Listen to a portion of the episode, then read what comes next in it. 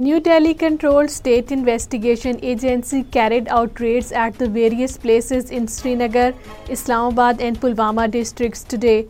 According to Kashmir Media Service, the SIA sleuths, along with the Indian paramilitary and the police personnel, raided dozens of houses in the districts of Kashmir Valley early Wednesday morning. During the house raids and searches, electronic gadgets and bank documents were seized.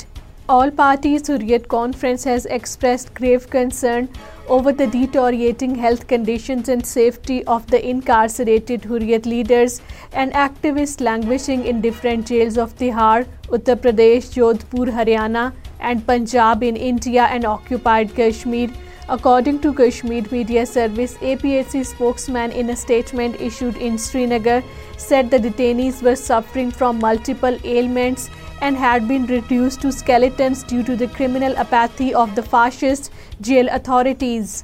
Drug mafia working under the patronage of the Indian Army deployed in occupied Kashmir has turned the territory, in particular the Kashmir Valley, into a drug den, with increasing number of the young people falling into the trap with each passing day.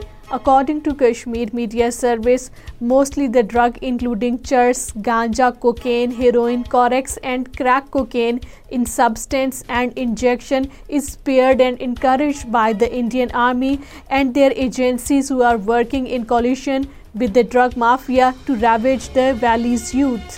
Top representative bodies in Ladakh region have raised concern over a new industrial policy from the regional administration, claiming that it had been framed without the consent of the local stakeholders and puts the region's fragile environment at a further risk. According to Kashmir Media Service, the objections were cited by the People's Movement for the 6th Schedule of Ladakh against the newly framed Ladakh Industrial Land Allotment Policy 2023.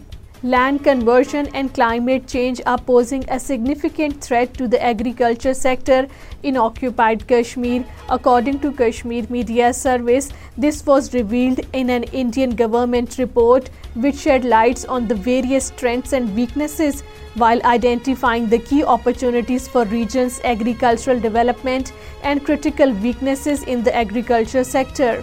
National Conference Vice President Umar Abdullah has questioned the construction of a motorable road up to the Amarnath cave in Islamabad district and said playing with the environment in such a way was not good as it was akin to destroying it. According to Kashmir Media Service, he said the annual pilgrimage to the cave has been going on for years and there was no need to take vehicles there.